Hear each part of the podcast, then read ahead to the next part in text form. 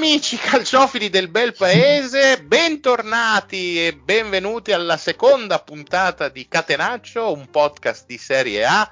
Incredibilmente abbiamo raggiunto anche il traguardo che nessuno si aspettava della seconda settimana di messa in onda. Sentite la voce euforica del Marione che non, non lo so perché questa sera sono così così entusiasta, sono, sono veramente contento. Eh, sarà che stiamo registrando di domenica sera, appena finito il posticipo della Serie A, poi insomma ne parleremo, una partita insomma di poco conto, ma mh, mm, ne parleremo più avanti. Vado a introdurre i miei amici che mi accompagneranno anche questa sera in questo nostro delirare sul gioco più bello del mondo, quindi un saluto al mio amico Lupo, ciao Lupo. Ciao a tutti, io sono leggerissimamente meno euforico di Marione, eh, boh, anch'io non so perché era, poi magari dopo ne parliamo. E allora torniamo alla gente veramente euforica. Ciao Gennaro. Ciao, buonasera Mario, buonasera a tutti. Continuiamo sull'onda lunga dell'entusiasmo e torniamo in, come dire, in Toscana. Ciao Dario. Ciao, buonasera a tutti. E sì, l'euforia c'è, obiettivamente c'è, c'è, c'è dell'euforia. Bene, bene, bene. E continuiamo perché insomma questo podcast uh, si tinge sempre più di rosso-nero. Ciao Lorenzo, bentornato anche a te. Buonasera a tutti, bentornati a, Cap- a Catenaccio, un podcast di scalette, di programmi, di previsioni, abbiamo tante cose in pentola, quindi state collegati. Sì, sì, ma anche nelle prossime settimane vogliamo un po' ampliare tutto il nostro eh, radiodazione. Esatto, esatto. Ah, quindi, quindi abbiamo delle prossime settimane.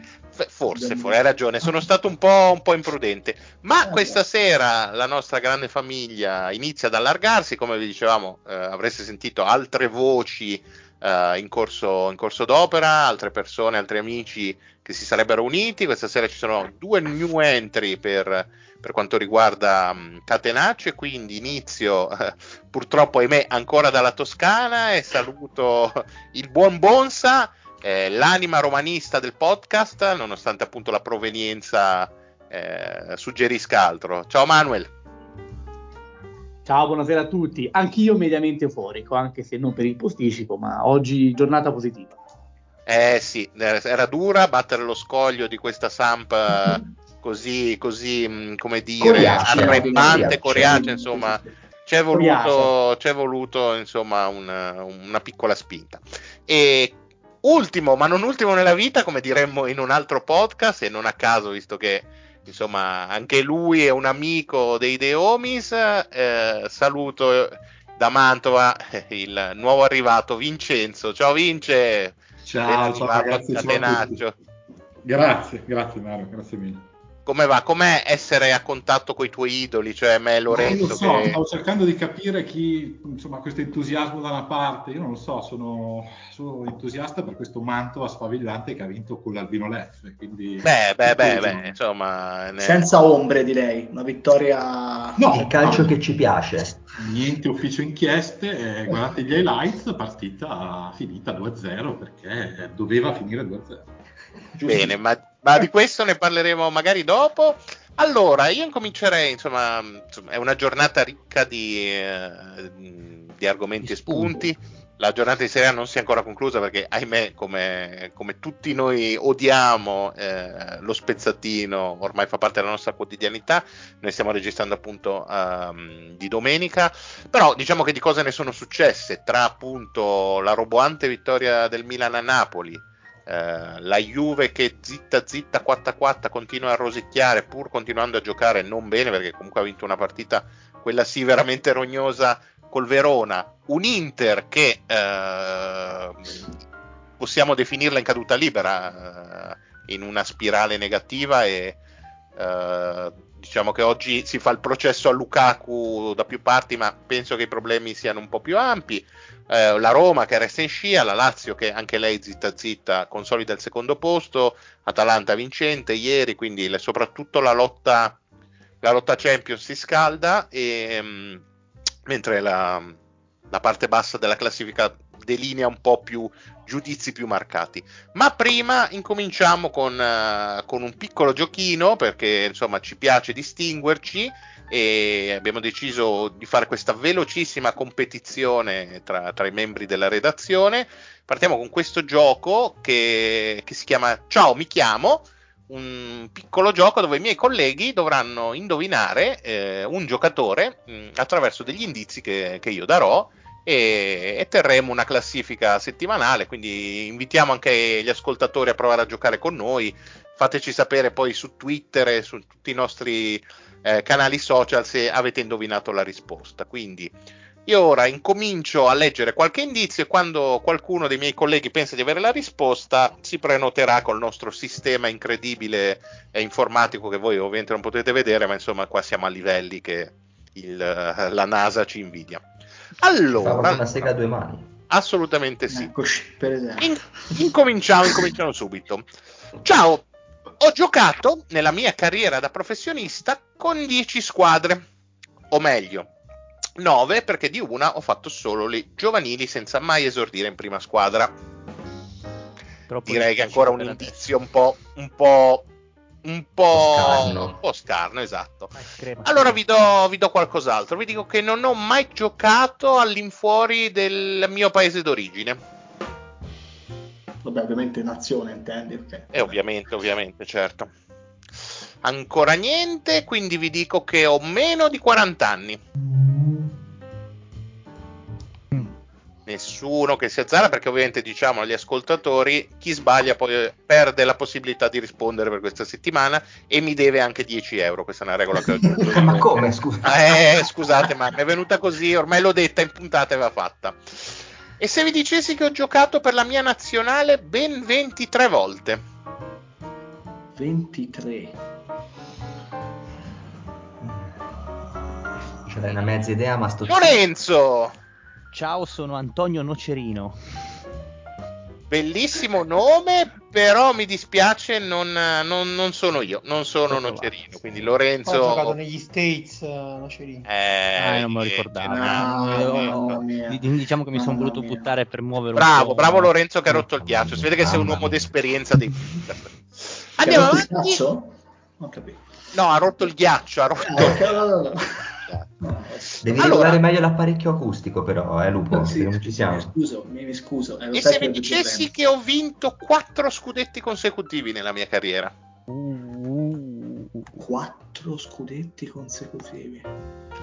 Allora vi dico anche che giocavo prevalentemente come esterno destro. Eh, ce l'ho. Eh, ce l'ho, ce l'ho, ce l'ho.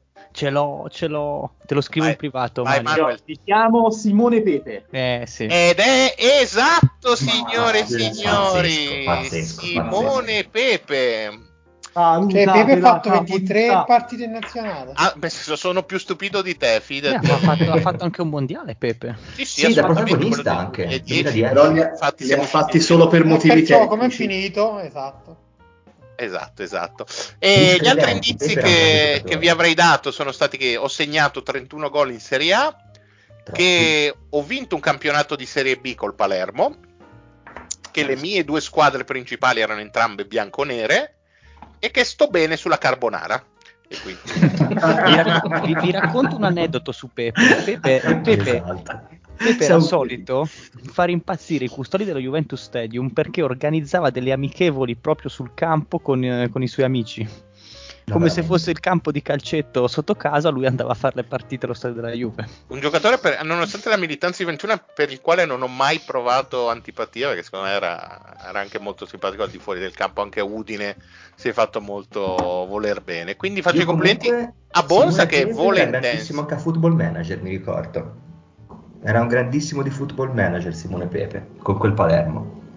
Ah, ok, eh, in quel sì, senso lì. Sì, okay, sì, bene, bene, bene. Ora bando alle ciance, entriamo subito a gamba tesa nell'argomento principale di questa, di questa puntata, ovvero sia il Milan che sbanca il Maradona 0 a 4, grandissima prestazione degli uomini di Pioli. Partita che secondo me offre tantissimi spunti, si va dal dal ritorno della difesa 4 per il Milan, Leao riportato a sinistra, la mossa di Pioli di mettere Benasser alto con due centrocampisti alle sue spalle per attaccare subito Lobotka. Il fatto che comunque il Napoli senza Osimen perda parecchio e anche il fatto che comunque uh, col vantaggio acquisito ci sta che la testa sia un po' al doppio confronto uh, di Champions, dove ovviamente il Napoli resta favorito perché bisogna guardare la realtà, però diciamo che un sassolino nell'ingranaggio della macchina perfetta è stato messo. Io direi, Gennaro, inizia tu in ordine sparso su queste cose, dimmi qualcosa che ti ha colpito della grande prestazione di stasera. Sì, avevamo detto anche eh, nella prima puntata di quanto sarebbe stata questa partita eh, importante per il Milan, soprattutto dal punto di vista tattico, prima ancora che psicologico e motivazionale e un po' tutte quelle che sono state le, uh, le idee di Pioli sembrano, sembrano aver funzionato, hanno funzionato al meglio.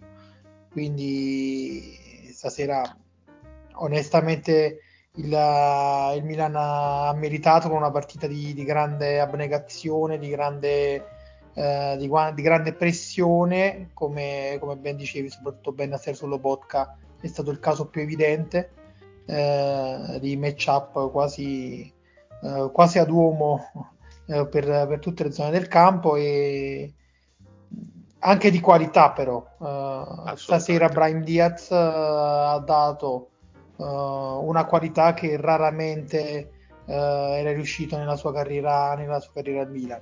In più Leao finalmente riportato nel suo, nel suo ruolo è stato, è stato devastante e quindi è andato mh, sicuramente tutto bene al, al, Milan e tutto male al, al Napoli stasera. E di certo ci sarà la partita di stasera mette ancora più pepe in, in vista delle, delle, due partite di Champions che saranno, che saranno davvero emozionanti. Vedremo dal punto di vista psicologico uh, questa partita quanto influirà perché volendo si potrebbe vederla da un punto di vista positivo e negativo per entrambe, ovvero il Napoli potrebbe eh, sentire psicologicamente questa sconfitta oppure potrebbe eh, reagire ed essere ancora più, eh, più sul pezzo. Eh, il Milan potrebbe eh, sicuramente uscirne motivato, maggiore convinzione in, in se stessi, però potrebbe anche e magari una vittoria così larga creare inconsciamente eh, la convinzione di, eh, di, essere più in partita eh, con il Napoli rispetto a quella che eh, a quello che potrebbe essere soprattutto in caso di, di ritorno di Osimen che ricordiamo se non è se non è l'MVP del campionato il co-MVP del campionato si fa la scheria quindi Uh, si, è vista, si, è vista, la differenza. Simeone è un buonissimo giocatore, però Osimen, come detto, è l'MVP del campionato. Quindi sarà, sarà da vedere. Vedremo anche, eh, essendo quasi una serie sulle tre partite, eh, stile playoff, playoff NBA di qualche, di qualche anno fa. Eh, anche quelli che saranno gli accorgimenti no, dei, dei, due allenatori. Pioli li ha fatti e sono andati bene, vedremo quali studierà Spalletti in vista dell'andata dell'andata dei quarti di finale. Quindi sicuramente allora. saranno, saranno partite ancora più interessanti. Lorenzo, parlami un po' del fatto di come il Milan abbia vinto questa partita a centrocampo, dove il Napoli ha dominato gli avversari per tutto il campionato, proponendo sicuramente il gioco migliore, però appunto la mossa di Pioli, di Benassere Alto e una grandissima partita secondo me di Tonali e anche di Krunic che in queste occasioni eh, è veramente fondamentale nonostante insomma eh, non venga ben visto sempre da parte della tifoseria ma in queste occasioni lui c'è sempre a me Krunic è un giocatore che piace tantissimo perché è un giocatore solido, un giocatore senza troppi fronzoli, ma che comunque nello stretto ha già dimostrato di sapersi districare bene. Già le due partite col Tottenham, Krunic le ha, mm, le ha affrontate secondo me con uno spirito, una, un, è proprio un vigore mh, di un certo tipo e ha fatto la differenza. Secondo me il centrocampo a 3 è il futuro del Milan perché ehm, per mille motivi che magari poi andremo ad affrontare si era già visto l'anno scorso nella seconda parte di campionato perché alla fine che sì trequartista era finto trequartista era più un aiuto per gli altri due. Il Milan secondo me l'ha vinta perché ha dimostrato una brillantezza fisica che onestamente io non mi sarei mai aspettato dopo la pausa nazionali eh, comunque eh, i giocatori tutti a partire da Teo Hernandez, io avevo molta paura sulla partita di Teo Hernandez vedendolo come era ritornato dal mondiale con la Francia, quindi pensavo potesse ritornare un pochino affaticato mh, nuovamente, invece veramente ha dominato quella fascia lì e, e soprattutto sulle seconde palle, eh, sui corpo a corpo. Eh, raramente ho visto un giocatore del Milan andare sotto fisicamente, forse qualche volta contro Anghissà, ma è un armadio, quindi bisogna, bisogna starci. E proprio un Milan che l'ho visto bello tonico, bello attento preciso e puntuale sulle seconde palle. Questa secondo me è stata la chiave. Eh, se in passato c'era un pochino più di mollezza generale, magari anche una trasmissione di palla lenta, a sto giro invece bene, bene, bene, bene tutti. Allora, permettimi di aggiungere un giocatore che secondo me stasera è stato fondamentale per quanto si sia visto poco sotto porta, che è Giroud, che a 36 anni ha fatto una partita a livello tattico, sì, a livello sì, sì, di impegno e di abnegazione, che secondo me questi sono veramente i giocatori. Capisci perché uh, questa gente eh, ha, ha, vinto così tanto in carriera e perché anche quando non segnava praticamente mai, eh, tutti i suoi allenatori l'hanno sempre, l'hanno sempre tenuto uh, su titolare in, in ogni caso. E Gennaro, dimmi scusate per il microfono, è che ogni tanto mi muovo. Più che altro Giroud ha una lettura della partita non da attaccante, perché molto spesso quando Benasser magari si trovava un pochino fuori posizione, andava un po' troppo avanti nel pressing, lui faceva il passo indietro, occupare lo spazio che veniva lasciato, cioè è importante, magari appunto non sarà un attaccante da 20 gol a stagione, ma fa un lavoro oscuro incredibile. Gennaro, dimmi, volevi aggiungere qualcosa? Sì, emblematico il giallo a fine primo tempo di Giroud, il ripiegamento su Politano eh, all'altezza della, della, bandierina. È un giocatore che, eh, che, veramente sta dimostrando, oltre che per i gol, soprattutto per l'abnegazione che, che ci mette, quanto, quanto, sia un campione. Dario, al di là dei, dei facili entusiasmi che prendono, che prendono insomma noi tifosi milanisti, eh, come la vedi adesso la doppia sfida in quest'ottica dopo la partita di stasera a caldo, cercando però di essere un pochettino lucidi e immaginando che comunque se non per entrambe le partite, almeno per il ritorno Osimen eh, ci sarà. Ecco, secondo me la chiave è proprio questa, cioè il Milan ha fatto una grandissima partita stasera, anzi ci tengo a sottolineare che sono state le ritrovate convinzioni di Pioli a metterla poi nella, nei giusti binari, diciamo, perché non sono mai stato molto tenero con Pioli. Mm, sulla chat lo sapete, ma mm, devo dire che stasera tornando alla difesa a 4, forse vuoi anche per le assenze, però c'è tornato, ha rimesso Leao nella sua posizione, ha dato questo compito a Ben Nasser che si diceva veramente, veramente utile dal punto di vista tattico e obiettivamente ha imbrigliato tutte quelle che potevano essere le fonti di gioco del, del, del Napoli, portando una partita a casa, secondo me, con grande merito. Sul doppio confronto, eh, il tifoso obiettivamente dopo una partita del genere tende ad esaltarsi. Io credo che la partita si giocherà ancora su un piano molto tattico, cioè saranno le, gli accorgimenti che Spalletti proverà a tirare fuori dopo aver visto la batosta di stasera e affrontando l'andata senza Osimen che proverà probabilmente a cercare diciamo, di rimettere un po' i piatti della bilancia sullo stesso livello. Naturalmente eh, il Milan se ne fa un gran parlare, si dice che l'esperienza Champions, il DNA europeo non conti. Io credo che, que- che, certe partite per certe squadre in certi ambienti siano abbastanza, come dire, non dico consuetudine, ma si giochi in un'altra maniera, ci sia proprio un altro modo di approcciarli, ci sia proprio un'altra mentalità nell'avvicinamento alla partita e alla prestazione stessa. Quindi io penso anche che questo doppio confronto il Milan parte svantaggiato sicuramente perché lo stato di forma eh, e diciamo così l'andamento del campionato dimostra questo, ma credo che tornare alla difesa a 4 e tornare alle convinzioni che il Milan aveva prima come squadra in qualche maniera stiano, come dire, rifacendo riavvicinare il Milan al 50 e 50, mettiamola così. Eh, non, non, credo che ci saranno grossissime dire, mh, variazioni dal punto di vista del, de, del tema tattico. Il Milan giocherà così, come ha giocato stasera. Il Napoli probabilmente sono convinto che Spalletti qualcosa cambierà e sono convinto che il primo ad essere cambiato sarà Politano. Così. Manuel, volevi sì. fare una chiusa? Sì, eh, io mi volevo ricollegare al discorso sia di, di, Gennaro che di Dario, perché comunque avevano fatto presente proprio questo aspetto che poi è stata la, la chiusa del discorso di Dario. Eh, a livello tattico io ho qualche perplessità sul fatto che Spalletti possa effettivamente cambiare qualcosa al di là del singolo nome che potrebbe essere quello di, eh, di Lozano al posto di Politano o addirittura di Elmas, eh, ma insomma a livello di interpretazione tattica io non credo che ci sia grosso, una grossa situazione da cambiare. Io credo che il Napoli si trovi in una situazione particolarmente scomoda in questo senso, perché essendo la squadra che parte con i favori del pronostico, è forse quella che ha un tema tattico che cambiare diventa più complicato. Pioli do- pote- doveva e poteva cambiare qualcosa perché il Milan non stava funzionando al meglio e quindi ha giocato su un effetto sorpresa che potrebbe in qualche modo aver destabilizzato anche a livello psicologico il Napoli.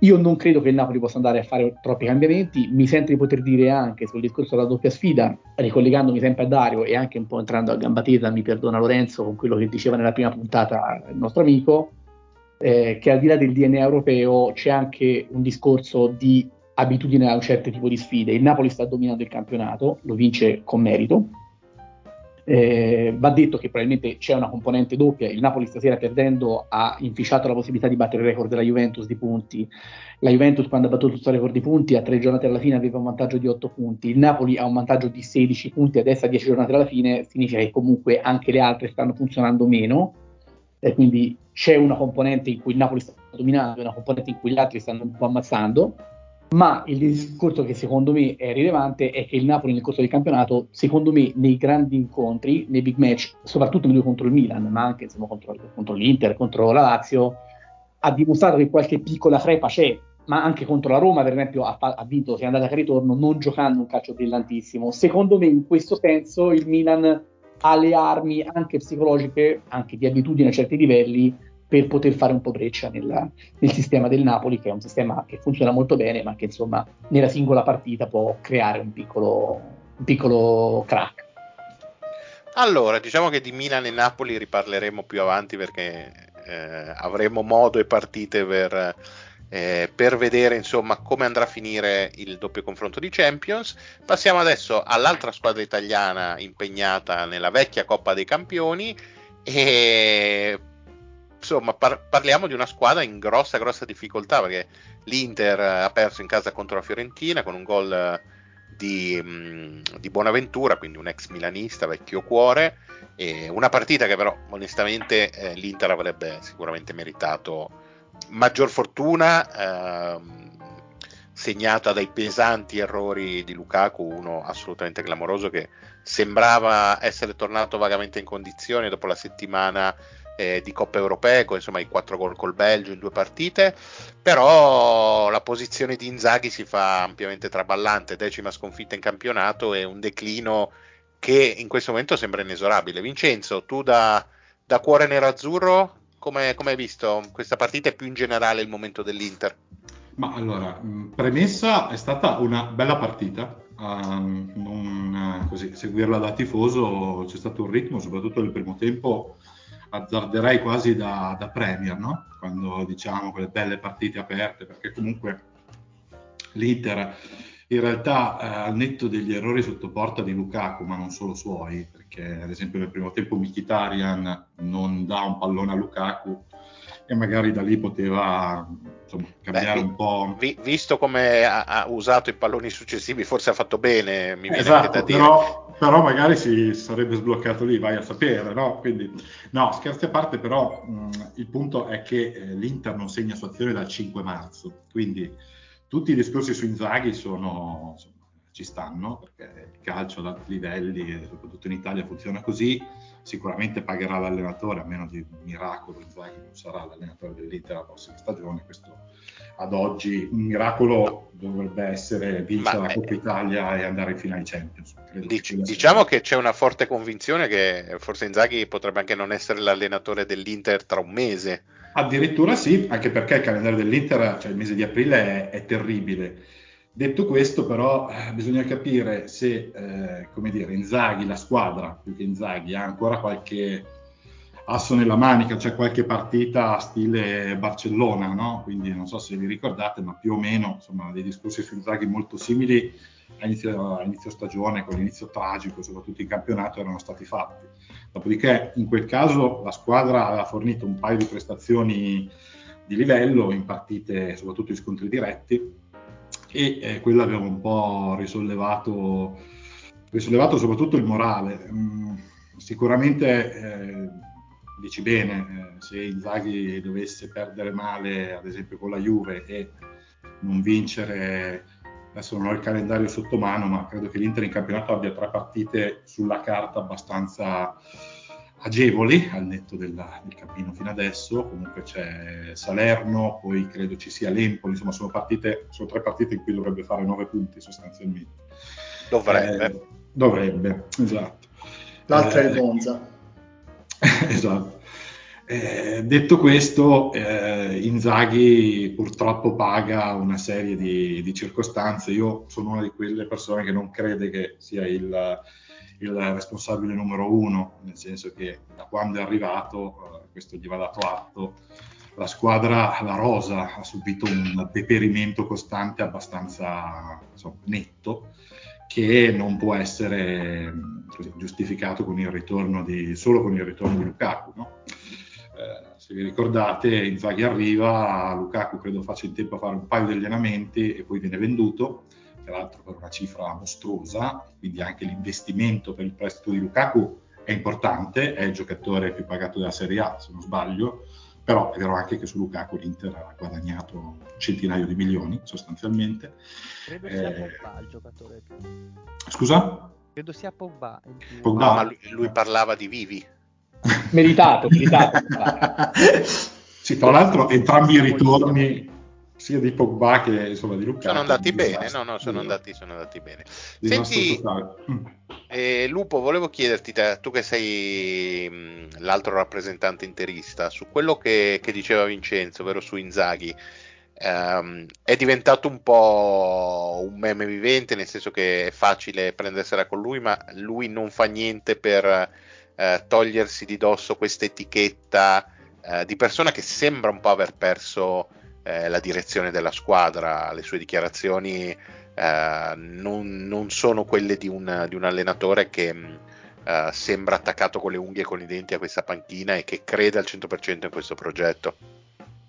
Io mi collego un attimo a quello che avevi detto te in premessa, no? quando parlavi di processo a Lukaku, per l'errore, per eh, insomma, le occasioni che quella incredibile bastava andare col destro piuttosto che col sinistro. Secondo me per restare in termini giuridici, se c'è un processo essere molte più procure, diciamo, dovrebbero aprire qualche indagine, perché è vero che c'è il processo a Lukaku, però va fatto secondo me il processo alla guida tecnica, il processo al board, perché come diceva giustamente Vincenzo, eh, la, la, squadra ha subito un deperimento grosso a livello, è stato depauperato un, un patrimonio no? che avevi di, di, giocatori importante. Allo stesso tempo Inzaghi non ha fatto niente con la rosa che ha, che parliamoci chiaro, non vale il quinto posto non vale di star fuori dalla, dalla, dalla, Champions, quindi secondo me è vero che manca qualcosa, manca numericamente magari qualcosa dietro perché eh, ti sei ritrovato a giocare questa parte di stagione eh, dove se mancano Di Marco e Skriniar, su Skriniar va bene, ma Di Marco non stiamo esattamente parlando di, di Baresi, eh, ti ritrovi con Acerbi che fa un po' il centrale, un po' il braccetto di sinistra, De Vrij che è la vecchia copia, la brutta copia di quello che era qualche anno fa, nonostante abbia 31 anni, non è che ne abbia 50, però a mio avviso ha avuto un calo fisico e di rendimento nettissimo. Bastoni che è involuto in, in maniera tragica rispetto agli, anno, agli anni passati, ha fatto un'involuzione difficilmente credibile, cioè per un giocatore della sua età con i mezzi che ha, eh, l'hype che aveva, eh, si pensava potesse diventare una, una, colonna incredibile, invece anche sul gol dell'altro giorno di Bonaventura fa un errore di lettura, a mio avviso dilettantesco sul movimento da fare per evitare a Bonaventura che non è certo un gigante di buttare la palla in porta da lì E secondo me Inzaghi un po' di colpe le ha perché se, se con, contate i giocatori, li guardate uno per uno, non ce n'è uno che sotto la sua guida sia migliorato. Cioè io non lo trovo.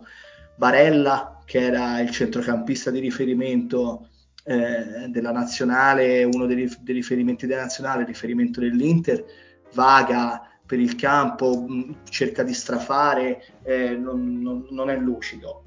Brozovic, eh, che già prima era indolente per sua natura e per sua predisposizione, è diventato un giocatore che veramente sembra che giochi per farti un piacere.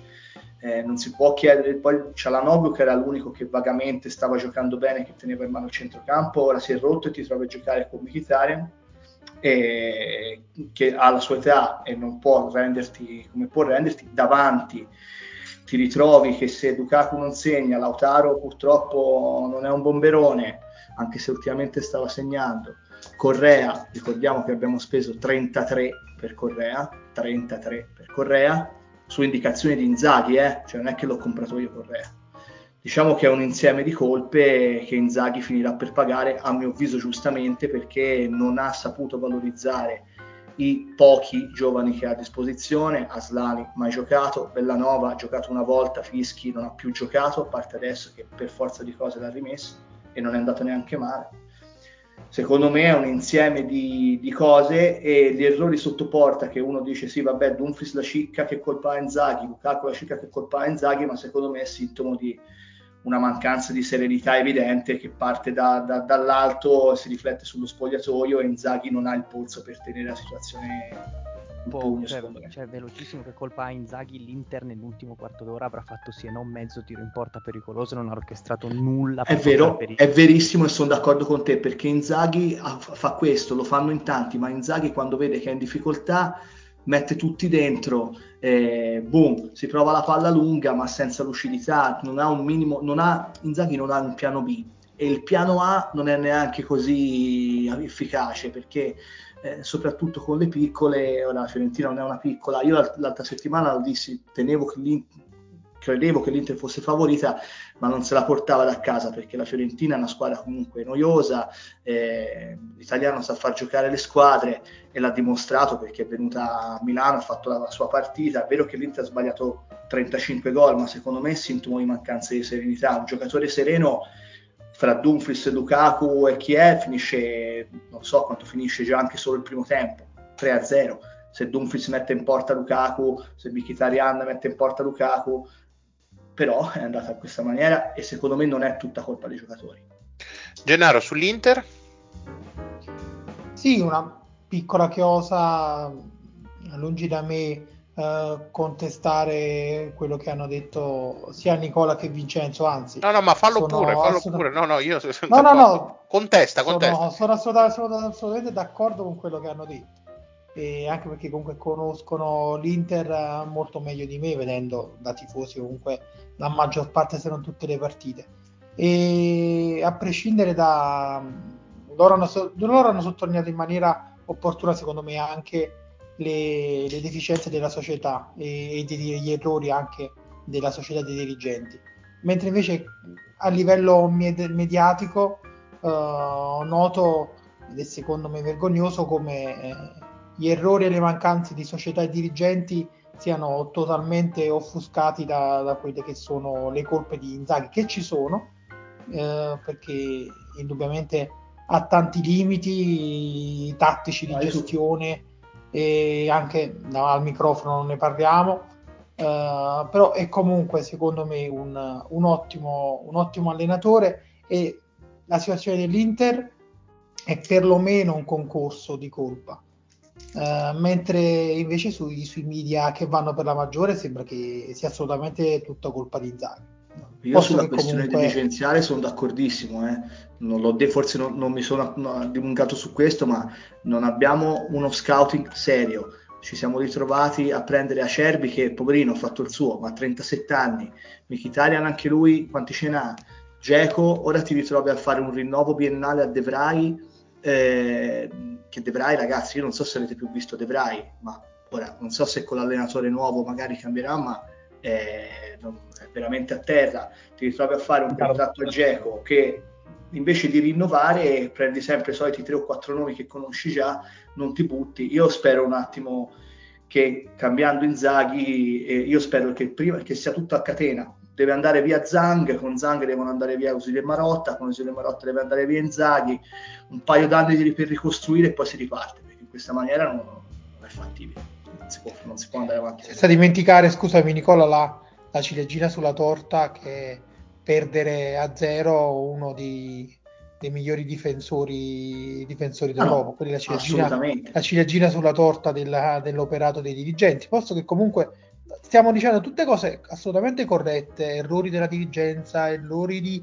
di Simone Inzaghi, comunque l'Inter uh, ha vinto una Supercoppa, che è sempre meglio vincerla che non vincerla, è lì per qualificarsi in Champions nelle prime quattro, è in semifinale di Coppa Italia e nei quarti di finale di Champions League è a un doppio confronto uh, dove probabilmente visti anche ultimi, le ultime prestazioni parte dietro, però non, non, parte totalmente battuta e spacciata. Quindi comunque non è che la, la, la situazione della, della, stagione dell'Inter sia, sia com- compromessa o, non o sia così negativa al momento. Quindi direi eh, ma vincere la Coppa Italia non basta se arrivi fuori dalla zona Champions. Eh. No, assolutamente. Eh, Vincenzo... Però è ancora, è ancora lì e è alla portata. Insomma, è una situazione un po', un po', paradossale sotto tanti punti di vista, come lo è un po' in genere la, uh, la, storia, la storia, dell'Inter, sia paradossale in positivo e tante volte, eh, tante volte in positivo e tante volte in negativo, ma anche il bello, penso, oh, dell'Inter e dei tifosi dell'Inter. Vincenzo, eh, in chiusura sull'Inter? Sì, volevo, infatti rispetto a quello che dice Gennaro, io sono molto d'accordo, nel senso che andiamo a vedere anche allenatori che sono passati, che hanno avuto una trafila abbastanza simile a quella di Inzaghi, quindi mi viene in mente Pioli, non per ultimo, che ha vinto lo scudetto l'anno scorso e vabbè, senza parlare addirittura di Spalletti, il cui lavoro era stato apprezzato, ma quello era un Inter insomma in ricostruzione. Eh, può sembrare un po' una provocazione, ma credo che in realtà, visti i chiari di luna, cioè il fatto che eh, Zhang, eh, secondo me, non molla almeno per un'altra stagione, in realtà trovare un allenatore, non so come dire, migliore per questa situazione è difficile, perché le opzioni a quel punto diventano due, o chiami un grande vecchio, e potrebbe essere forse la scelta più facile, ma anche che ti pregiudica il futuro, oppure devi andare sul Tiago Motta di turno, adesso il primo nome, visto che Bologna sta andando bene, lui è sicuramente uno che conosce l'ambiente. Detto ciò, se anche l'anno prossimo eh, vendi un paio di giocatori, come ormai fai da qualche stagione, e prendi dei parametri zero, credo che l'allenatore purtroppo, al netto veramente di tutti gli errori di Inzaghi, che sono riconoscibili, e secondo me il primo è davvero quello della comunicazione, perché in un ambiente come l'Inter non puoi permetterti di essere un allenatore che anche quando la squadra va bene, se ci fate caso, non viene veramente mai visto come parte integrante del progetto. L'Inter va bene, è merito di Lautaro. L'Inter va male, è colpa di Inzaghi e purtroppo lui, pur essendo un allenatore tutto sommato vincente nella sua breve carriera, perché comunque non dobbiamo scordarci che Inzaghi deve compiere credo 47 anni, eh, in Italia allenatori di altissimo livello come Spalletti eh, vinceranno il primo campionato a 64, credo ne abbia Spalletti. Quindi mh, è vero quello che dice Gennaro, dopo all'Inter c'è un ambiente particolare, come anche insomma, nelle altre grandi squadre. In Italia però il rischio è davvero di, di avere un po' il rimpianto, a meno che, certo, se domani mattina arriva invece il, il petroliere che butta dentro i soldi alla Moratti, siamo d'accordo che va benissimo De Zerbi, di cui ho letto il nome oggi, mi sembra una cosa folle affidare un progetto tattico a uno come De Zerbi in una squadra che ogni anno perde pezzi e che invecchia continuamente.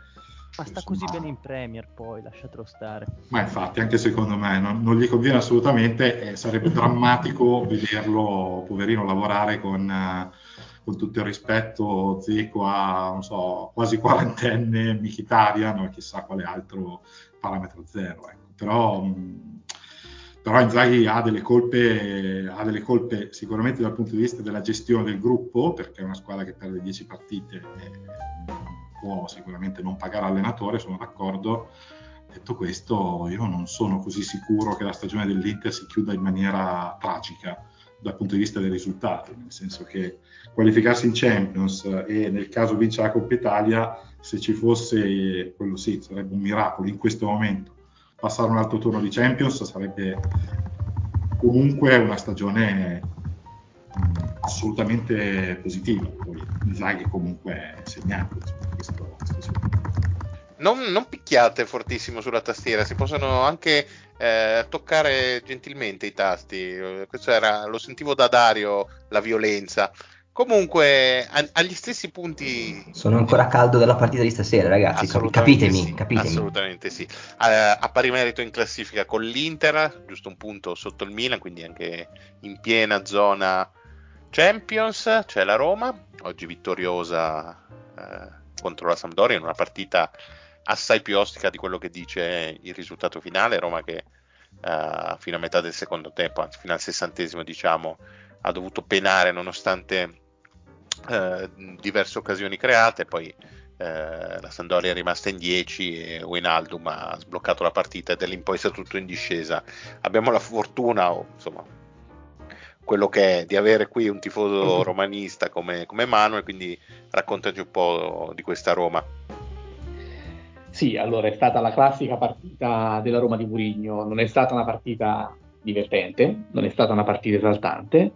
Eh, devo dire che, come dici tu, il risultato finale è un po' bugiardo rispetto a quello che è stato l'andamento emotivo della partita, ma al tempo stesso probabilmente il risultato era bugiardo finché reggeva lo 0-0, perché comunque onestamente pur non avendo creato situazioni troppo pericolose, la Roma aveva creato un numero di occasioni importante. Eh, aveva comunque colpito un palo con Wijnaldum, aveva creato un paio di situazioni, un colpo di assai Llorente che forse sarebbe, stato, eh, sarebbe finito fuori, un gran tiro da fuori di Zaleschi che erano stati disinnescati da Ravaglia che peraltro non giocava una partita da titolare in Serie A da 11 anni proprio contro la Roma, quindi è stato un ritorno abbastanza importante perché ha giocato una buona partita. Eh, nel primo tempo la Roma avrebbe dovuto chiudere in vantaggio poi nel secondo tempo c'è stata la situazione dell'espulsione di Murillo che ha eh, oggettivamente messo tutto in discesa. Grande José Murillo. José Murillo, esatto. Sai, sono, per assonanza sono espulsioni che si stanno sentendo quando gioca la Roma. Di solito le prende Murillo, però stavolta la presa Murillo. Eh, la Roma è stata anche un po' fortunata in questo senso nel sbloccare la partita praticamente nell'immediata eh, vicinanza dell'espulsione perché la Sandoria ha fatto un cambio, a mio avviso, un po' eh, pericoloso perché ha, ha cambiato eh, mettendo un centrale adattato come Murru, che in realtà sarebbe un terzino, e nella fase di adattamento eh, Wijnaldum si è trovato a colpi di testa praticamente da solo in area su una bellissima palla di Matic. Wijnaldum che è la nota positiva della giornata insieme a Matic appunto che ha fatto una grande partita anche nell'imbeccata dell'azione del, del rigore e anche Llorente che ha giocato piuttosto bene a parte un paio di situazioni eh, particolari è stato molto attento un ritorno alla difesa 4 anche inatteso che potrebbe essere un'arma per partite come questa, dove la Roma tendenzialmente ha sempre fatto fatica, perché comunque con le squadre che si chiudono, essendo una squadra che produce relativamente, fa sempre un po' di difficoltà a creare occasioni da gioco. Però in questo caso la Roma oggi ha tirato credo 27 volte verso la porta della Sandoria, giocando con un difensore in meno e quindi dovendo eh, occupare eh, meno uomini per la marcatura di un, di, un, di un avversario che di fatto non c'era, perché poi la Sandoria non ha attaccato quasi mai in maniera convinta, c'era soltanto Gabbiadini davanti che comunque ha avuto difficoltà a distaccarsi con due avversari molto più portati di lui fisicamente, eh, devo dire che comunque potrebbe essere una soluzione per il futuro anche per partite di questo genere dove la Roma spesso ha fatto, ha fatto fatica a sbloccarla e comunque ad imporsi. Mi viene in mente anche la doppia sfida, anzi la tripla sfida con la Cremonese in questa stagione dove la Roma ha sbattuto contro un muro difensivo della Cremonese nonostante la squadra sia oggettivamente eh, poco dotata. Ecco. Dario, volevi aggiungere qualcosa?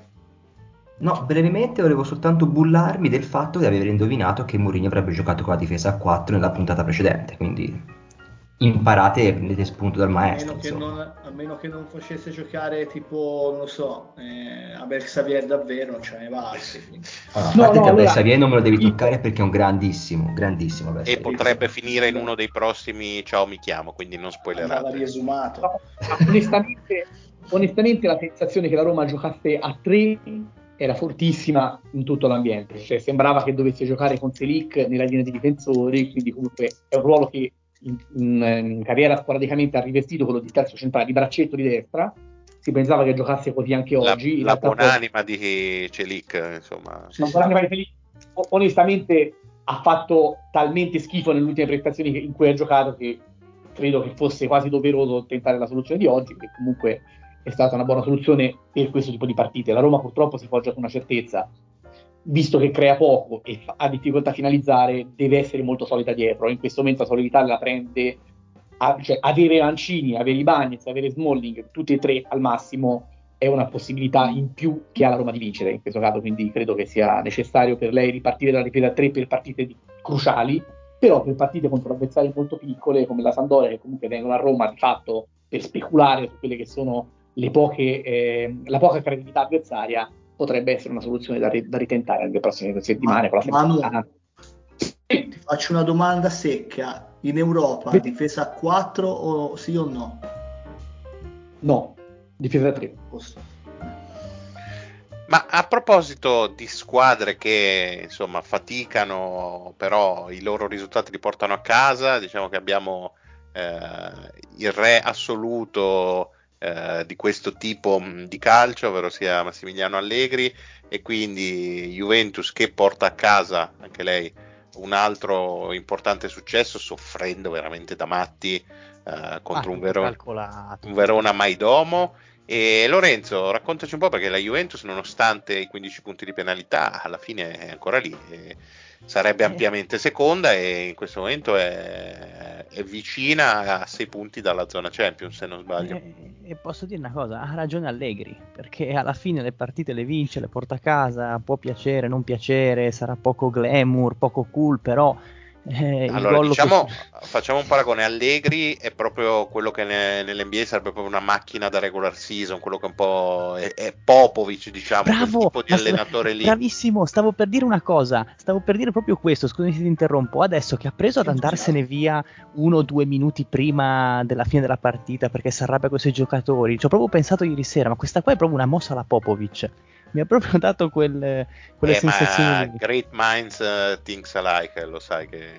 Esatto, no, ma mi ha dato proprio quella sensazione lì, proprio di uno che ha completamente in mano lo spogliatoio, perché mi sembra che remino tutti dalla stessa parte, il fatto della penalizzazione li ha aiutati a um, cementificare. E comunque ripeto non ha un gioco esagerato anche perché ci sono alcune scelte un po' discutibili per dire Barranecea che ieri ha giocato mezzala non è palesemente una mezzala è un giocatore che è abituato ad altri tipi di movimenti a stare davanti alla difesa poi ancora molto acerbo quindi ha fatto fatica ieri è stata una partita che Allegri ha palesemente provato a rubare coi giovani perché si vedeva che avrebbe voluto evitare di mettere dentro i Vlaovic, Di Maria e Kostic, ma alla fine gli ha dato eh, quegli eh, ultimi... Dovuto, e meno male che gli è entrato Kostic perché lì gli ha svoltato la partita. Che... Kostic, tra l'altro, io, io sono innamorato calcisticamente parlando di Kostic perché sta facendo una stagione mostruosa sui due lati del campo, un motorino continuo, poi ha un piede che no, è anche perché uno dei pochi, ormai è, un, un, oggetto estremamente raro, uno dei pochi veri esterni che giocano e che eh, sa crossare. Fascia, no, sulla fascia de, di competenza, sì, col proprio sì, piede, sì. cioè uno dei pochi che non rientra, lui prende come obiettivo al cross, quindi è un giocatore vecchio stampo. Avrebbe occhio però che, occhio che Allegri ha come obiettivo quello di trasformarlo in un bellissimo terzino, eh? l'ha già detto eh, più volte. Que- quello purtroppo c'è la sensazione che Allegri eh, di questi esperimenti alla, eh, se vogliamo alla Samoa magari. Ma no, ma non un esperimento, cioè, sai che dopo lui quadrato, lì insomma, non esatto. può passare la metà campo. esatto, esatto, esatto. Ma Comunque, volevi... al, ah, al, netto, al, al netto di tutto, onore al Verona, ci ha provato 60 minuti a marcare uomo su uomo, ma alla fine questo tipo di calcio è logorante, soprattutto per le squadre piccole. La Juve è uno spiraglio, poi la Juve è cinica, cioè due, una, due palle in verticale, trovato lo spazio per Ken che solo davanti al portiere non ha sbagliato e via. Cioè, quindi è, è, fa paura alle altre proprio per questo, perché ha una capacità di concretizzare le poche azioni che, che ricava enorme. E aspettando Vlaovic, vediamo che succede. Poi un giorno, non stasera, ma un giorno vi garantiamo che faremo uno speciale di un'ora e mezza incentrato su Simone Verdi e sul fatto di come un giocatore con un talento del genere abbia fatto una carriera così mediocre. Io è una cosa per cui sbatterò la testa per anni, uno dei talenti me, più sprecati de, del calcio italiano negli ultimi almeno vent'anni. E Emanuele sulla Juve? Sì, io voglio andare, voglio far subito andare in ebollizione Dario, lo dico subito. Io sono un grande Vai, eccomi, sono pronto. Come concetto sono risultatista. Secondo me Allegri è l'allenatore perfetto per la Serie A, non solo per la regular season in generale, ma proprio perché è perfetto per il calcio italiano. Io credo che ricordiamo che la Serie A è la Serie A dei campionati. Io ritengo che il campionato italiano sia il più bello del mondo, anche se non è bello da vedere, anche se la Premier è più intensa e così via. Però eh, va detto anche una situazione che secondo me è importante: la Juventus ha gli uomini, al di là delle assenze che ha sempre avuto durante tutto l'anno, secondo me ha gli uomini ideali per far lucrare il gioco di, di Allegri. Allegri è, una, è un allenatore che gioca in maniera molto, molto poco divertente da vedere, a volte frustranti per alcuni giocatori di un certo tipo di, di posizione tattica o di talento. Lo stesso Vlaovic, secondo me, ha avuto un grosso calo diciamo, di rendimento, tanto che alcuni juventini si stanno facendo delle domande sull'effettivo talento di Vlaovic. Però, al di là del fatto che la situazione della penalizzazione l'ha anche dato la spinta per poter osare forse un pochino di più con qualche giovane, la Juventus ha i vari Kostic, i vari Quadrado, i vari... Ehm, ha lo stesso Vlaovic, Chiesa quando gioca, Di Maria ovviamente, a quei giocatori che ti possono far vincere la partita una giocata, per cui ti può bastare l'1-0 che è diciamo, il risultato di Allegri standard. Allegri in questo modo ha ribaltato la situazione dei 15 punti e mi sento di poter dire, questo lo voglio dire per garantire un grande futuro a Catenaccio alle prossime puntate se ci saranno, che la Juventus si sta garantendo anche la possibilità di competere per la Conference League, che è la competizione numero uno. E, del, dovete eh, sapere, cari ascoltatori, che eh, Bonsa è il principale fan italiano della Conference e, e appena entrerà nel vivo vi assicuriamo che ci saranno anche rubriche di approfondimento su, sulla prima competizione continentale. Esatto. Tra l'altro, mi sento di poter dire, anticipo agli spettatori che ci sarà probabilmente uno special di 4 ore di Catenaccio in cui dedicheremo una puntata sulla, sulla Conference League e sugli episodi importanti. Tra l'altro, Kvaratskhelia, che insomma l'MVP del campionato, come diceva, o il co-MVP del campionato, come diceva Gennaro, ha un passato in Conference League in cui è stato eliminato presto, questo dimostra l'importanza della competizione. Tra l'altro una, una partita bellissima in cui Rubin Kazan che giocava contro il Khrushchev ha giocato con i numeri disegnati con il pennarello dentro una maglietta bianca perché abbiamo dimenticato di Catania. Mario fermalo, allora, fermalo, no, infatti, fermalo che no, se no... no infatti volevo solo assicurare allora adesso do la parola a Gennaro che voleva dire qualcosa sulla Juve però prima voglio assicurare agli ascoltatori non si farà ovviamente questa cosa non, non abbandonateci e, e, noi Manuel lo teniamo come se fosse normale ma non, non date peso a queste cose. di cioè, se non volete fare successo, lo dite. Lo non vogliamo, non vogliamo, esatto. Gennaro, vai. No, no, comunicazione di, di, servizio Mario, mi è appena arrivata un'email e te la giro all'indirizzo di, di Cateraggio Podcast uh, da parte di Harvey Specter, uh, lawyer uh, di San Antonio Sports e di Greg Popovich che penso voglia parlare della ma guarda, io con Max Allegri. Io ho un grande avvocato a Roma, quindi non mi fa paura niente. Ma quello dello studio notarile, eh? Perché e... siamo protetti allora noi. Noi siamo, siamo protetti, però Perfetto. a parte che tu dovevi scusarti Gennaro con gli ascoltatori perché la settimana scorsa sei stato l'unico a pronunciare la parola con la J che non si poteva dire e ci hai rovinato un po' tutto il podcast. Dario, in chiusura su, su no, sulla suddetta squadra. Molto, molto veloce. Eh, al di là chiaramente del della mia poca simpatia per il mister della squadra con la J. E per il Piemonte per... Calcio, il Piemonte, così. bravo, bravo, bravo. La J Ward.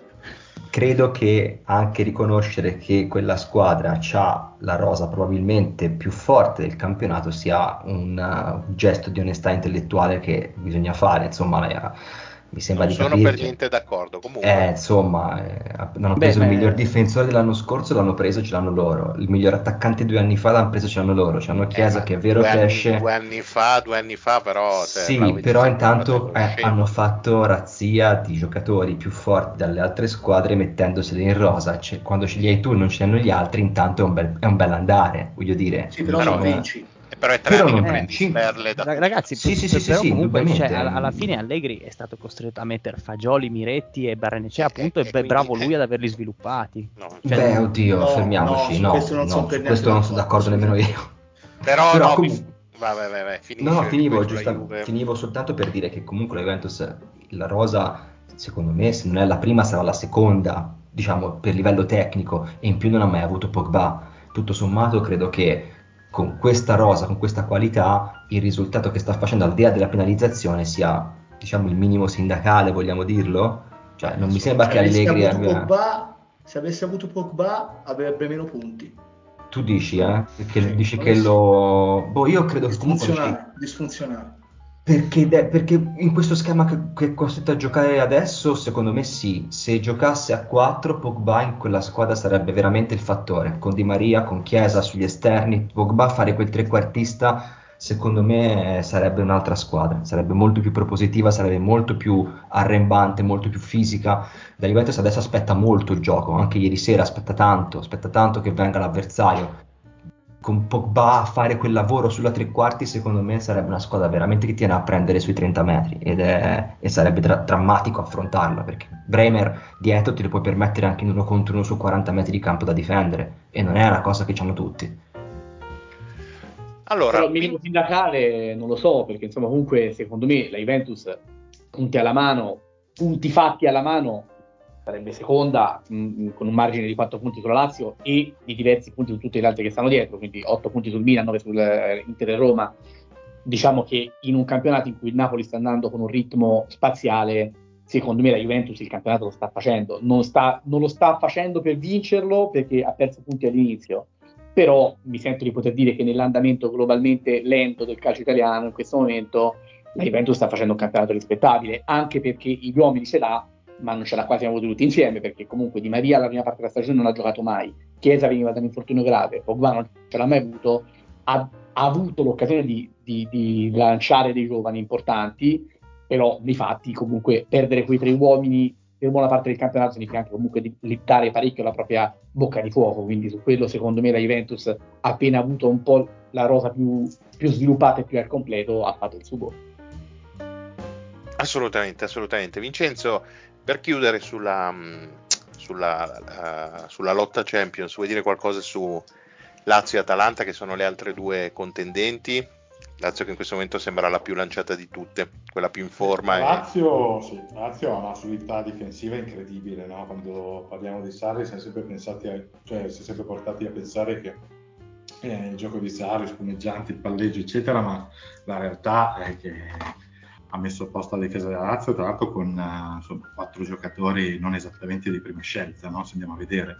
Romagnoli e Rinato hanno avuto l'intuizione del portiere, eh, sicuramente aiuta questo momento sicuramente la Lazio era fortissimo già da sempre, il portiere grande. E ha fatto diciamo, l'attaccante fino ai 15 no, anni, credo. Diciamo che, che l'intuizione del portiere è stato farsi espellere la prima giornata, quello che per loro era eh, quindi... eroico. E anche l'infortunio di Carnesecchi, perché avevano praticamente preso Carnesecchi, si è fatto male alla spalla e hanno virato su, su Provel vedere. Sì, sì, sì. No, beh, la Lazio sì, sembra la più solida, dopodiché eh, ha avuto l'ottima idea, secondo me, Sarri di, di uscire dall'Europa, avrà nasato probabilmente che in questa lotta per, per i primi quattro posti, per, insomma, nel secondo il quarto fondamentalmente, l'Europa sarebbe pesata e secondo me peserà. E oggi a più 5 insomma, deve, deve succedere, tra l'altro ci è arrivata con Milinkovic che si è sbloccato oggi e che insomma veniva da un periodo un po' così con immobile era un mese che non giocava su... quasi sì infatti tra eh, quindi, una cosa e l'altra. eh, comunque il ritorno di questi allenatori un paio d'anni fa Mourinho, Sarri queste sono delle vecchie volpi che comunque più o meno in quella zona lì sono abituati a starci in quella zona di classifica a differenza magari di tutto sommato persino di Pioli, no? se ci pensiamo che a netto della, dell'Exploit, insomma un allenatore che non ha quella carriera lì, quindi quello, quello secondo me può contare. Eh, L'Atalanta, secondo me Gasperini ha fatto un grandissimo lavoro, è molto sottovalutato quest'anno il lavoro che sta facendo Gasperini perché eh, è stato il primo anno di, insomma, di rottura da un bel po' di tempo, ha cambiato ha cambiato degli elementi importanti, ha dato centralità a Mainers, ha trovato Lukman e vabbè, l'altro attaccante purtroppo credo che lo verranno solo per quest'anno, Holland, però eh, ha dato una bella, una bella svolta. l'anno prossimo, insomma, ma non più di Sì, non so se riusciranno a tenerlo un anno, adesso dipende anche dal finale di stagione. Eh, però mentre in altri anni tutto sommato la, l'Atalanta aveva anche investito tanto sul mercato, quest'anno tutto sommato investendo forse meno, eh, pur avendo dei cali drastici di alcuni giocatori, soprattutto Zapata che sta vivendo un'annata tragica, eh, insomma, fa, sta facendo un grande lavoro, non è una squadra secondo me che eh, può, andrà in Champions alla fine, ma credo che l'Europa League in realtà in questo diciamo, ennesimo rinnovamento di Gasp uh, per l'anno prossimo potrebbe essere la dimensione perfetta per l'Atalanta. Poi chiaramente bisognerà vedere il mercato, bisognerà anche capire se Gasperini rimarrà, perché non è così scontato, però sicuramente lascia nel caso delle basi ottime, soprattutto perché eh, ormai la Serie A è piena zeppa di allenatori gasperiniani, quindi per assurdo va via Gasp, che è un santone, ma eh, invento uno Juric potrebbe sicuramente continuare su quel solco lì. Quindi secondo me Gasperini fatto, sta facendo molto bene quest'anno. Allora, adesso ti do la parola Bonsa, ma occhio a quello che dici perché so che quando parli di Lazio mh, mm, No, no, volevo parlare di Atalanta in realtà. Ah, perfetto, Anzi, vai. Eh, eh, vabbè, anche lì non è che tu sia molto... Però visto, visto che me l'hai detto, io voglio dire che comunque la Lazio è una squadra che è al secondo posto con merito, una squadra che gioca secondo me molto bene ed è secondo me la vera sorpresa di questa stagione perché al di là della situazione in cui si è creata perché insomma per la penalizzazione della Juventus e così via è ma no ma ti senti bene ma sei sicuro? no no io sono, io sono una persona molto onesta. La Lazio comunque è una squadra Ah, su eh, questa chiudo, su questa chiudo, vado, vado, a dormire allora, scusate. Anzi, però, però consiglio a tutti di andare a dormire. No, sull'Atalanta premetto che è una cosa che insomma chi mi conosce, chi mi, chi mi, frequenta in altri luoghi, in altre chat lo sa, lo dico da un pezzo, al di là del fatto che sono i Castellini resterà, l'Atalanta secondo me ha una cosa che le altre, avvers- le altre avversarie non hanno, poi non so se basterà per andare in Champions. In una stagione in cui non ha fatto le coppe, l'Atalanta ha una panchina, soprattutto al centrocampo in su, veramente molto lunga e qualitativa, che è una cosa che nel lungo ti può dare soltanto benefici, perché per esempio ieri si è potuto permettere di ribaltare la partita con i cambi inserendo poi possiamo discutere sul fatto che non dovevano partire dalla panchina, però inserendo Oilund, inserendo Lukman, inserendo Boga. Ovviamente dico, le squadre come la Roma, come la Lazio, eh, magari Juventus e Milan po' meglio, però forse anche il Milan per certi versi, a volte faticano ad avere quella qualità in panchina. Quindi secondo me nel lungo l'Atalanta può dire la sua, anche perché adesso ci sono ancora sei squadre sue, cioè sei squadre italiane di cui 5 suoi avversari per entrare nelle coppe che sono ancora impegnate in coppa. Quindi l'Atalanta potrà sfruttare un mismatch come può sfruttarlo la Lazio e avere 7 giorni per preparare tutte le partite, anche alcuni sconti diretti, perché ci sarà Atalanta-Roma durante il periodo delle coppe. Subito dopo il ritorno dei quarti di finale, l'Atalanta sfiderà la Roma in casa e potrebbe anche arrivare a sorpasso in, quella, in quel contesto. Comunque direi obiettivo salvezza raggiunto, come sì, chiedeva la dirigenza, no? Assolutamente. Eh, ieri, ieri vittoria importante nel conto diretto, eh? Eh, infatti. Allora, io direi che per la Serie A questa settimana ci fermiamo qui perché comunque la lotta salvezza uh, non, non, è poi così accesa, nel senso che le tre squadre sembrano quasi tutte definite. Stiamo a vedere come evolverà nelle prossime settimane. Diciamo che per Cremonese e Sampdoria la strada sembra bella che segnata. E... Diciamo che se Caldara fosse un giocatore di calcio a quest'ora il sì, divario sarebbe ancora più ancora più ampio. e vi chiedo, prima di passare all'ultima parte ludica finale, um, un, un, piccolo sguardo su, al di fuori dei nostri confini. Ci sono giusto due cosette che voglio chiedervi, ma proprio vi chiedo di essere molto, molto rapidi. Um, notizia freschissima, l'esonero di Potter, però di quello magari ne parliamo settimana prossima quando si saprà effettivamente chi, chi sarà il suo sostituto, per quanto sia una situazione veramente surreale, eh, tutto quello che è successo al Chelsea. Uh, due cose. Per adesso sembra che vogliano tenere ad interim sì. Il coso, quello che odio. C'è un voto, Bruno Saltor. Ok, allora eh, vi chiedo invece, eh, c'è stato a proposito di uh, esordi uh, quello di, di Tuchel sulla, su una panchina importante come quella del Bayer e, e era una partita insomma di alto livello perché affrontava il Borussia Dortmund. Eh, Bayer che ha vinto la partita 4-2 un'impressione al volo? Gennaro chiedo a te che so che sei molto esterofilo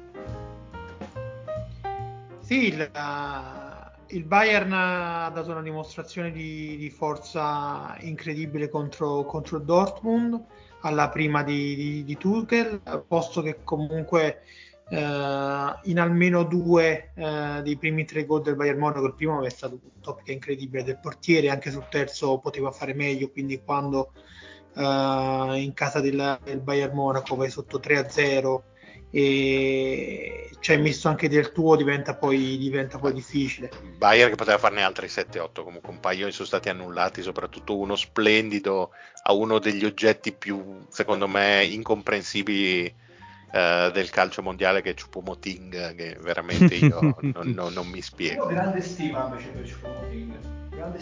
Anche io ho grande stima per, Ma per motivi tecnici. Atalanta e Champions League. Motivi, a parte motivi tecnici, comunque lui occhio perché è un uomo di Tuchel, eh?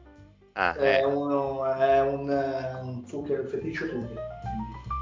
Occhio.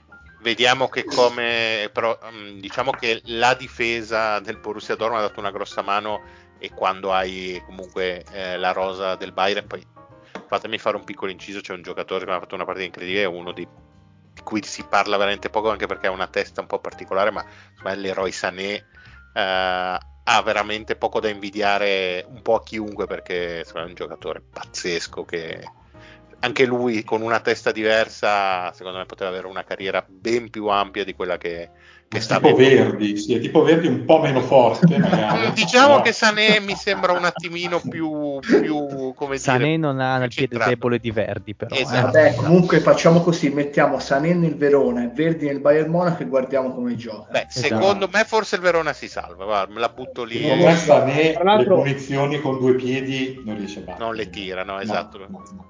E, comunque se mettiamo se mettiamo Kobel bar, in un bar di Pisa e Dario eh, li porta al, al Volta Dortmund forse no aspetta io qui, qui però tendo a, tendo a, discordare perché Kobel a parte ieri che è stato veramente un ciao no no ieri ti parlo di ieri eh, eh, eh vabbè il ca- se, se il Borussia Dortmund era lì è per merito di Kobel tutto il campionato l'ha tenuti su. Partita sfortunata sì. sai no, fai, no, quelle, fai quell'errore alla prima azione sostanzialmente lì poi è andato via di testa quindi sì, sì, poi, gli errori li fanno tutti Dario, volevi dire qualcosa che ti sei sentito chiamato in causa? Sì, chiaramente, perché io vorrei anche un attimino ri- riabilitare la mia, insomma, la mia immagine e per, no, abi- no. e per riabilitarla volevo sottoporvi una piccola chicca e cioè che oggi il Bologna ha vinto 3-0 e anche se siamo al 2, insomma, sono il 2 di, di aprile, Porsche ha fatto un bel Porsche d'aprile Eccoci. Allora, cal- aspetta che Però, butto fuori volevo... disattivo Dario. Ecco, abbi- scusate, abbi- chiedo scusa agli ascoltatori. Devo dire abbiamo, abbiamo il titolo della puntata, fantastico, era quello no, che allora, Volevo scusa... giocare il jolly. No, chiedo scusa agli ascoltatori, è una cosa che non si, non si ripeterà mai più, spero. Però scusatemi, e... scusatemi io questo lo prendo e lo metto come titolo di puntata, va non bene, me ne frega va niente. va bene, assolutamente.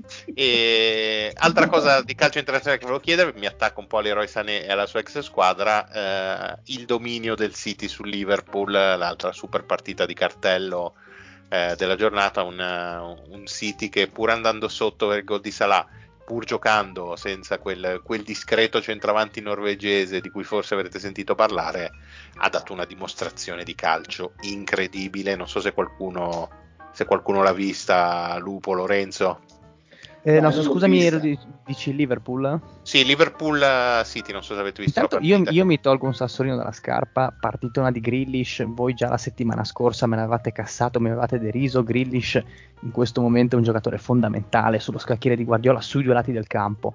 Secondo me ha fatto una partita super solida, e mm, è entrato anche in uh, due azioni da gol se non mi ricordo male quindi così. Sì, sì. Julian, Julian, Alvarez si, si, conferma un giocatore fatto dal sarto. Se andate a vedere la mappa dei tocchi ha giocato palla in qualsiasi parte del campo è venuto a prenderla anche basso basso basso. Ecco a proposito di rose importanti quando Julian Alvarez è la, la riserva del tuo centravanti ma insomma che è quasi sprecato, quasi sprecato, quasi sprecato.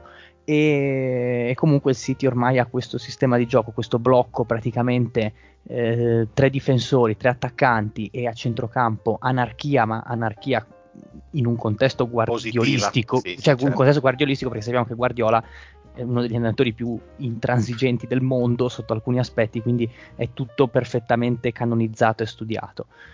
Liverpool, eh, si, magari ne parleremo più avanti, approfondiremo, però si porta dietro un sacco di problemi legati soprattutto, secondo me, all'addio di Mané, che eh, soprattutto da finto centravanti eh, gli risolveva un sacco di problemi l'anno scorso, quest'anno non è mai riuscito a mettere nel motore uno che sia uno tra Diogo Jota, Darwin Nunez, eh, ci ha provato anche con Gappo, mm, nel senso non è mai riuscito a trovare la, mh, mm, gli automatismi che aveva con Mané, Salah e, e Firmino ancora in precedenza. Gennaro? Su, su, sì, basta. Sì, su City Liverpool la disamina della partita l'ha già fatta Lorenzo rapidamente. Credo che una delle scene più belle sia stato al gol dell'1-1 del, del City con Guardiola che ha esultato in maniera smodata faccia a faccia con Simicas che non l'ha presa tanto bene e poi subito dopo è passato Arthur che sembrava ancora più contento di Guardiola per dire di come si è calato bene il buon Arthur nella, Belina Arthur nella... tra, tra, l'altro al gol di Alvarez in, in, tribuna Holland sembrava sembrava Gagliani ai tempi d'oro, eh? cioè ha fatto un'esultanza. io ho pensato, io pensavo ma, ma, non è infortunato. Sì, sì, sì, però sì, effettivamente poteva stare un po' più attento. Vincenzo, vuoi dire qualcosa su, su City Liverpool? Guarda, due cose brevissime, che però voglio coinvolgere gli altri, solo sì o no. Intanto se vi prendete Firmino l'anno prossimo che viene a svernare a fare 20 gol e 10 assist no. in Serie A, ok? Eh, io, sì altri... ha, io sì perché ha dei bei denti. Perfetto. Qualcuno Io no Firmino? perché non abbiamo i soldi per pagarlo. Okay, Io okay. sì perché secondo me Firmino qui, come dici giustamente tu, può ancora dire la sua. Questo ha due o tre anni che secondo me domina la Serie A. Io no, perché secondo me è un attaccante. A me non piacciono gli attaccanti manovra, mi piace il centravanti vecchio stile, quindi non mi piace. piace Belotti. Meglio Belotti di Firmino. no, oddio, io sì perché io sì perché è uomo di Gesù Cristo. Atleta di Cristo, di Cristo. Eccolo lì, vai. No, brevissimamente invece Klopp, se lo diamo per uh, fine corsa a Liverpool, è un allenatore abbastanza particolare, no? Perché, eh, non so, io non lo vedo, che ne so, andare al Paris Saint Germain a chiedere a Mbappé di, di fare il lavoro che magari fa Salah, faccio per dire, no? Eh, boh, avete, vi viene in mente una squadra che potrebbe puntare su Klopp per un ciclo con, con Klopp? Ovviamente Milan. Eh, eh, eh, mi piacerebbe. Mamma mia. No, però... io, onestamente, io onestamente mi leggo tanto agli allenatori e suonerei stasera a Pioli per prendere mia. io, io, venderei la mamma di Dario, figuratevi. Per... Vabbè, questo eh... diciamo, ci sono stati no, no, ma ci ha provato. Ah. Real Madrid se va via Ancelotti? Eh, ci avevo pensato eh, anch'io, però non mi sembra. No, non mi no, sembra allenatore da Real quello. Non mi sembra il suo ambiente. Al Pisa se va via D'Angelo? No, mai nella vita, tutto sempre D'Angelo il Real sta cambiando filosofia, nel senso che non è più il Real che va a prendere i giocatori fatti e finiti, i Ronaldo, fenomeno esatto, cristiano, è, oppure Kakà o Benzema, ma è il Real che si va a costruire i giocatori. Camavinga, Tunciameni, Rodrigo, Vinicius, cioè sono tutti giocatori presi giovani e costruiti in casa, quindi non sono più le superstar. Ma sapete che per assurdo io lo vedrei meglio l'Atletico? Bah, però forse un po' pochino secondo me per lui, eh. Mm. Se io ho imparato a conoscere Klopp, secondo me anche lui si vedrebbe meglio l'Atletico. Mi sembra eh, uno di quelli che ha più una squadra e svilupparla. Più sfida. Ha fatto, ha, ha, ha sviluppato il Liverpool, secondo me anche lì farà forse un anno sabbatico e poi potrebbe ripartire da un progetto di questo genere. Atletico, ma potrebbe essere anche in Italia. Eh? O un Tottenham per dire come, come idea, nel senso qualcuno che abbia i soldi però non abbia già un'ossatura uh, predefinita, esatto. diciamo, no? Concordo. Però bella domanda, non è, non è semplice da No, non è facile trovare Klopp. No, non è uno di tanto... quelli che, che, sposti da una big all'altra, no? E Perché... se andasse in qualche grande nazionale? Eh, però in nazionale Klopp, boh, non che so, palle, nazionali, che, che palle. Magari, una cosa che è rimasta indietro magari la Germania. Per, giusto per vedere il mondo bruciare, siamo tutti d'accordo che Allegri è il prossimo allenatore dell'Italia, sì? Dopo no. No, no, no non credo. no. Io, io, io, sarei contento in realtà. Grande Anch'io. Storia, grande storia. Anch'io sarei contento, ma non ce lo vedo. Non lo so, non lo so. Basta, basta domande, se no Mario poi... Va bene, ma, no, ma te, Lupo... Scusa Vincenzo, ma intendevi cioè, l'Italia, lo vedo bene che dei... campioni... Dei mutilati e invalidi forse, intendevi no, vabbè, no? Allora, da- Dario, secondo me è un gran gestore, però anche. Di que- ah, vabbè, se di quelli va benissimo. Allora. Dario, secondo me, ha esagerato con, uh, col Barolo questa sera. Lupo, so che volevi fare una piccola chiusa sull'Arsenal, che insomma si no, appresta. Velocissima, no, a parte, smetti subito perché io da, da Gunner mi dispiace molto che questa vittoria del City ora eh, gli darà il là per vincere la Premier. Ancora. Ma non credo. Mi, no. mi, dispiace molto perché ci avevamo creduto tutti eh, a questa favola Arteta, eh, che tra l'altro ho visto la partita, eh, sono molto organizzati, sanno tutti cosa fare, gli hanno dato tempo, hanno, hanno, anche speso un mucchio di soldi, ma in Premier spendono tutti un mucchio di soldi, quindi quello è un discorso che lascia il tempo che trova. Ha dei giocatori entusiasmanti perché io vedere giocare Saka, eh, Trossard e questi, eh, Gabriel Jesus che ora è tornato a pieno regime, e, e Arteta è riuscito a far tornare una mezzala di livello Granit Xhaka e questo per me è una, una roba che vale eh, manager of the year a mani basse anche se non vince il campionato. E mi spiace che lo perderemo perché il City adesso ci mangerà insomma con tutto il divario mi piace che hai nominato tutti tranne il più forte, che secondo me è quel norvegese lì, anche lui. È... Guarda caso sono ma Odegaard, ma Odegaard è nuova... troppo forte per, per, poter stare in questo discorso. Odegaard okay. è, la, la, la, è, il re. Allora, io chiudo su questo argomento prima che Bonsa si ricordi che Shaka era praticamente fatta con, con la no, Roma. Io, io ho fatto un intervento anti-castagnano e, e dico che Guardiola è il peggior nemico di se stesso, quindi generalmente potrebbe suicidarsi di solito lui, ma Arteta era l'assistente di Guardiola, quindi potrebbe essere capace di fare anche di peggio, quindi secondo me... Eh, no, ma Arteta, io... Arteta, Arteta, è diverso da Guardiola, dai, è più pratico, nel sì. senso... Sì, che... però sai, quando fai i contagi, no, è molto più pratico, mm, però anche perché fra l'altro il City secondo me ovviamente punterà il bersaglio grosso che è la Champions. Non so dire se riuscirà a passare il turno alla parte di finale francamente io non credo. Eh, Vabbè, comunque, però, perde, comunque in finale col Napoli sarebbe comunque sfavorito, quindi, quindi non, non, lo so, io mi concentrerei più sul campionato. Detta questa grandissima verità assoluta, eh, esatto chiudiamo col calcio giocato, o meglio, chiudiamo con i nostri pareri. Andiamo con questa nuovissima rubrica nuova che vi proponiamo, il secondo giochino che andrà a chiudere d'ora in poi le nostre trasmissioni, ammesso che ci siano altre trasmissioni. E questo nuovo format che abbiamo ribattezzato lo schedinaccio.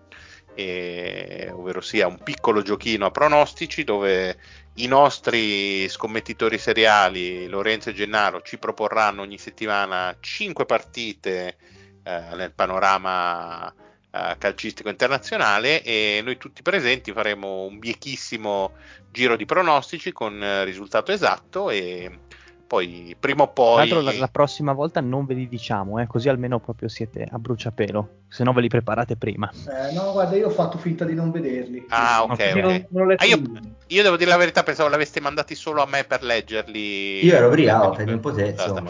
E comunque, dicevo, spieghiamo brevemente le regole, è molto semplice, vi leggerò queste cinque partite, ognuno farà il suo pronostico, risultato esatto sono tre punti e solo il segno sulla schedina, quindi 1x2 è un punto e a fine, a fine stagione vedremo chi ne ha indovinato di più. Vi invito a, a maggior ragione anche a questo gioco a contattarci su tutti i nostri social, scrivete anche pure sul mio numero WhatsApp privato che troverete su tutti i link e mandateci anche i vostri E in tutti i bagni di tutti gli autogrill. Assolutamente, assolutamente sì, bagni maschili, ci tengo a precisare. Allora, in ordine di schermata, come, come vi vedo, quindi Vincenzo, come finisce Liverpool-Chelsea? Eh, la grande ripresa del Liverpool, molto d'orgoglio, perde 2-1. Ah, ovviamente Lupo te li devi segnare tutti, sappi, sappi ah, giusto, 1-2. Fermi tutti che devo aprire un file pazzesco e... Ma segnateli su vabbè, carta. Vabbè, ma te li, te li Puoi ascoltare il podcast. Sì, fa, così vabbè, ci dai un ascolto. Andate, andate, andate. Allora, Dario, Liverpool-Chelsea. 2-0 Liverpool. Lorenzo? Uh, 2-0 Liverpool anch'io. Bonsa? 3-1 Liverpool. Lupo? 4-2 Liverpool. Oh, io dico... Cioè, non credete nel, nell'effetto del cambio della panchina del Chelsea. Chiunque io dico 3-2 Liverpool. Riniziamo il giro e qui si va insomma sul. A me mi salti? Gennaro, non te l'ho chiesto? Sei troppo bravo. Ah, No. scusa, scusa, scusa, Gennaro, dimmi pure. 1 a 1. 1 a 1, interessante. Andiamo nella stessa giornata di martedì eh, con eh, il derby d'Italia, quindi Juventus-Inter, Coppa Italia. Corrado? Juventus Inter, Juventus Inter eh, finisce 1-1. Dario? 2 a 1 Inter. Lorenzo? 0 a 0. Gennaro? 0 a 0. Interessante. Bonsa? 1-0 Inter. Ok. Lupo? 0 a 0. Grandi aspettative. Io dico 3, io, io dico 3 a 2 per la Juve, voglio, Oh, voglio andare di locura. E, poi, poi, poi, poi, cosa abbiamo segnalato? Oh, il campionato preferito da qualcuno qui dentro. Una succosissima Madonna. Benfica Porto. Madonna. Vincenzo, Vince la noia, come al solito, in tutte le partite del campionato portoghese. Chi è che gioca in casa, mi hai detto? Benfica. Benfica però deve pensare anche alla Champions. eh. Dai, facciamo un 2-2. Dario? 2 a 1 Porto. Ah, Lorenzo? Benfica troppo superiore, 2 a 0 Benfica con due espulsi. Gennaro? Eh, Quanto valgono nel punteggio gli espulsi? Se li No, assolutamente niente. A parte, Perfetto. a parte. 2 a 1. Jenny? Scusa? 2 a 1 Benfica. Manuel, Bonsa. 3-0 Benfica. Lupo? 1 a 0 Benfica, Joao Mario su rigore. Io invece vado col 3 a 1 per il Benfica. E, però finalmente, ecco, dopo tre partitacce, finalmente i miei scommettitori mi hanno segnalato qualcosa di veramente importante, ovvero sia la sfida tra la diciannovesima e la ventesima della Serie A. Vincenzo, come finisce Sandoria Cremonese? Questa è una bella partita perché... Allora, io qua metterei la regola che non si può dire 0 a 0, non, non dovete essere pavidi, però non vedete finirà voi. mai 0-0, figurati. Eh, vince, vince la Samp 2-1. Uh, tre gol, mamma mia, che follia. Dario? Samp 3 a 0. Lorenzo? Io vedo i miei compagni di, di podcast rilancio 2 a 2. Ma voi siete matti. Gennaro? 1 a 1. Bonsa? Un timido 1-0 per la Sampdoria. a rimettere i piedi per terra. Lupo? 2 a 0 Sampdoria, permettimi di salutare il mio amico Giri Sandoriano, ti abbraccio e ti sono al, tuo fianco in questa annata clamorosamente dolorosa. Anch'io come Bonsa dico 1-0 Sampdoria. Chiudiamo con eh, l'ultima partita che è stata selezionata questa settimana. Andiamo in Bundesliga. Borussia Dortmund contro Union Berlino. Seconda Vincenzo. contro terza. Eh sì. Eh, questa, questa è Big tosta. match. Questa sarebbe da, da pareggione, ma l'Union mi sta troppo simpatico. Quindi facciamo che vince l'Union 3-2. Dario? E dico Borussia 2 a 1. Lorenzo? Come ogni partita tra queste squadre di Bundes, eh, tanti tanti gol, Eh, quindi d'accordo. mm, 3 a 2 Borussia. Jenny? No, non voglio stare più dopo Lorenzo che dice gli stessi miei risultati.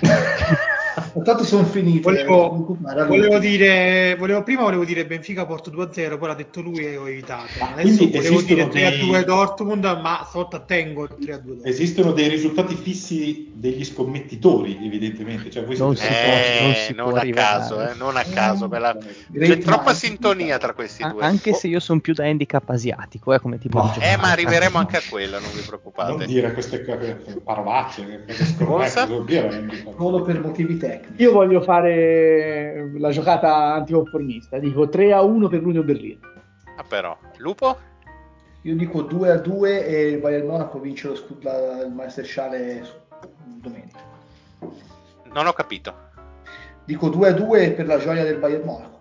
Ah, Bayern, ma ho capito che è il Borussia, infatti non capivo perché. No, 2 a 2 No. per la gioia del Bayern Monaco. Allora, io dico 5 a 2 per il Borussia perché... Che tamarro. Bello, bello. Eh sì, sì, mi piace quello che ha detto Lorenzo, insomma sono partite Sì, no, over la- pesanti. La, gio- la giocata standard su queste partite è over 2,5 più gol.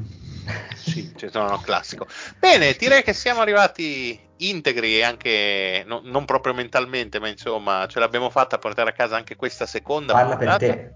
Quindi ringrazio tutti i miei compagni di avventura di questa sera e vi diamo appuntamento a settimana prossima, sempre più ficcanti. Mi raccomando, seguiteci ovunque su Twitter, poi lanceremo prima o poi anche la pagina Instagram e vi terremo aggiornati. Quindi anche da Marione per tutti i miei compagni di, di viaggio un saluto e una buona notte a tutti. Ciao!